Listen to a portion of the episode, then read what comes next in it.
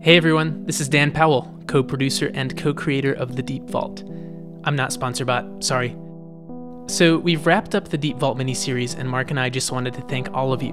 Thanks for listening, for supporting us, for your kind words, your fan art, Patreon donations, especially those Patreon donations. Just kidding. For everything, we really genuinely appreciate it. As of this moment, we don't have any concrete plans to do a continuation of the Deep Vault story. We like the ending as is, and we're really busy with other projects. But if the support's there, that might change.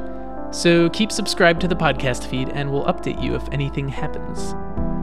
Right now, we're working on the second season of Archive 81, our other audio drama podcast. If you haven't heard Archive 81, you'll love it.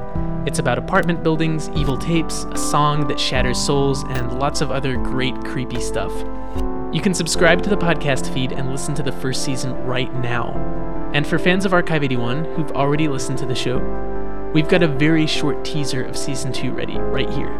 Enjoy.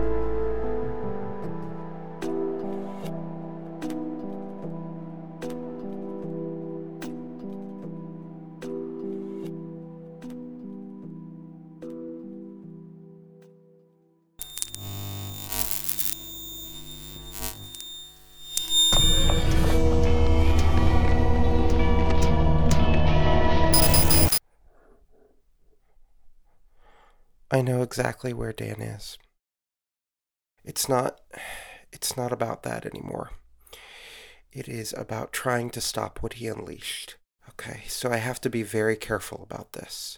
I can't give you a lot of information.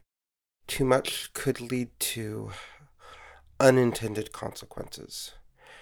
But I have to tell you something, or else they can come through. Okay, January 18th. That's when you'll first start to hear it.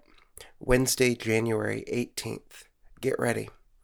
Until then, I'll give you something. Here.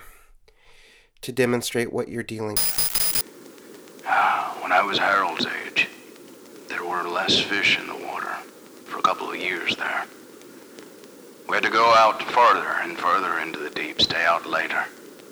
We didn't throw back the row. One night, it was late and cold, and my fingers felt like pieces of wood. I had caught nothing. nothing. And the night was black. I was staring into the water. I don't know why, but I stared. And I was certain things were staring back at me.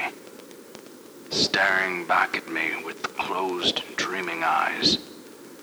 And there were so many. And they didn't care. They didn't care about me at all.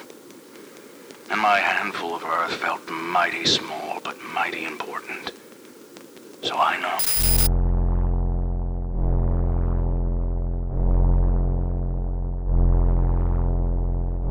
Okay, Wednesday, January 18th. That's when we are all going to have to listen.